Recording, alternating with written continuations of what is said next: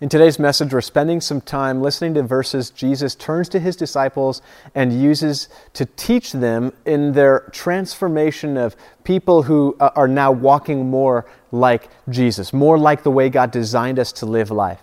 A, life that is reflected in the commands that he gave his people in the Old Testament, a life that's modeled after the way Jesus lived with and among the people of his day, a life that looks different than the world tells us to live.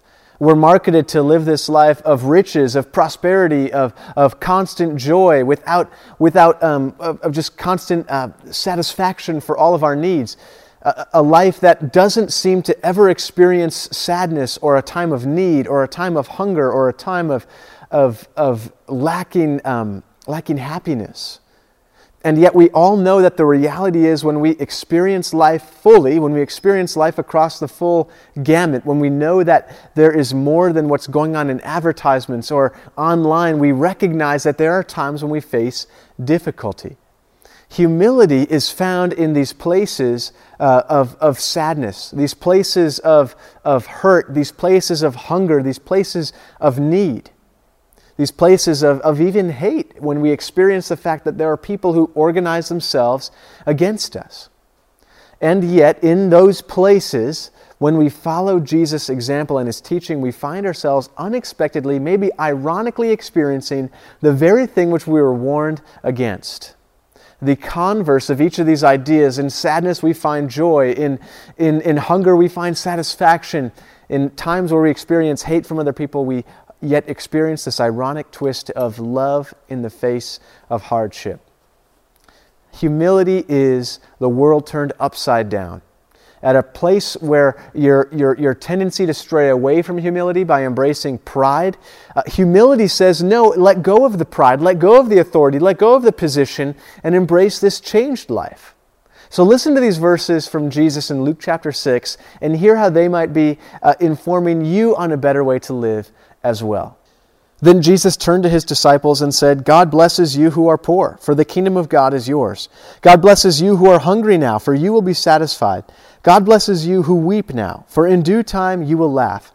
What blessings await you when people hate you and exclude you and mock you and curse you as evil because you follow the Son of Man? When that happens, be happy. Yes, leap for joy, for a great reward awaits you in heaven. These verses come as an excerpt from the beginning of a sermon God gives to his people, God, Jesus gives to his disciples, his closest followers, as to what the changed life of the Christian looks like. And when we hear these verses, we, we, we start to wonder what, is, what does it mean when Jesus is telling us to be blessed in the midst of our poverty or our hunger or our sorrow or when we experience people hating us? How could that ever be a good thing? Why would God want me to go through something like that? The truth is, this world has uh, been broken in many ways for, since, since, it's, since the fall of man, since we stepped into sin ourselves, since we brought this darkness upon ourselves. And in that brokenness, the world tries to sell us this picture of life that's perfect when we are rich, when we're prosperous, when we have as much food and more than what we need, when we're able to simply eat what we want rather than have to survive on what we need, when we live a life that's free from sorrow, free from sadness, free from bad experiences, and when we live a life that everyone loves us, that everyone has a good opinion of us, that everyone uh, likes what we do and, and, and, and, and is proud that they know us. Now, on the surface, each of these things sounds great. Who doesn't want to be prosperous? Who doesn't want more than enough money or more than enough food? Who doesn't want to be liked by everyone when they know? But Jesus is teaching us an important lesson here. He's teaching us that as we walk through life following His example, there are times, in fact, there are probably many times, when following that example goes against the way of the world when, uh, when the world tries to tell us that everything can be good all the time, everything can be happy, everything can be prosperous, it's, it's slowly twisting its message to try and teach us that we need to go after those things. We need to pursue riches above all else. We need to make sure we have food on our table before we have tab- food on the tables of other people. We need to make sure people like us rather than us sticking to our principles so that we might experience some, some ill opinions of people. Jesus is saying there are going to be times where you experience hunger.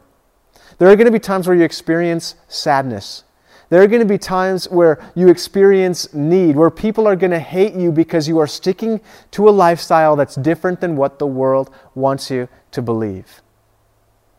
And in humility, we are enacting, we are entrusting ourselves to the promises of God. Humility is setting aside our tendencies, setting aside our priorities, and embracing the teaching and promises of Jesus in the face of what seems like something that doesn't make sense. The world is saying, How could you ever prioritize someone above yourself when Jesus says, Put others before you? The world is going to say, How could you ever bow to, to an authority above you when you know it's best for you? And Jesus says, Trust in the teaching of God. He knows better than you do. His eternal perspective is so much wiser than our foolish thinking and our short lifespans. And so he gives us these promises of blessing. Blessed are you in your poverty. Blessed are you when you are hungry. Blessed are you when you weep in the meantime. Blessed are you when you experience hate because the kingdom of God is yours. You will be satisfied. In due time, you will laugh. In fact, you will be glorified because you're experiencing hate and persecution because of me.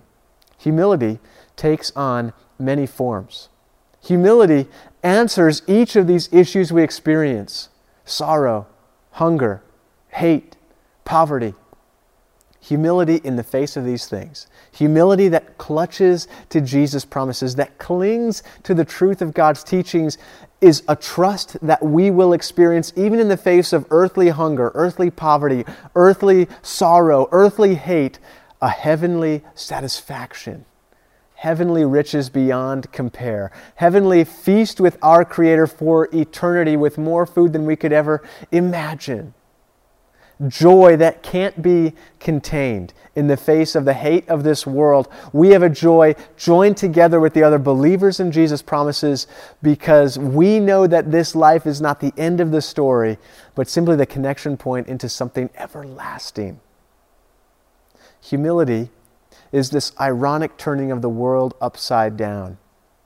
And when we embrace Jesus' promises, sometimes that goes against our intuition. That goes against the way the world markets us to think things should be. But Jesus says, even in the face of these unexpected realities, ironically, that is unexpectedly, something going against what we think would happen, we find joy. We find satisfaction for our needs.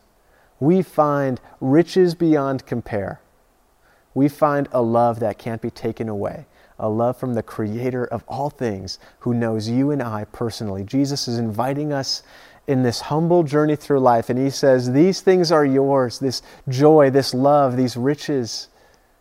These are yours because you trust in me. Humility is saying, I can set aside the way that the world is telling me to live and embrace the promises of God.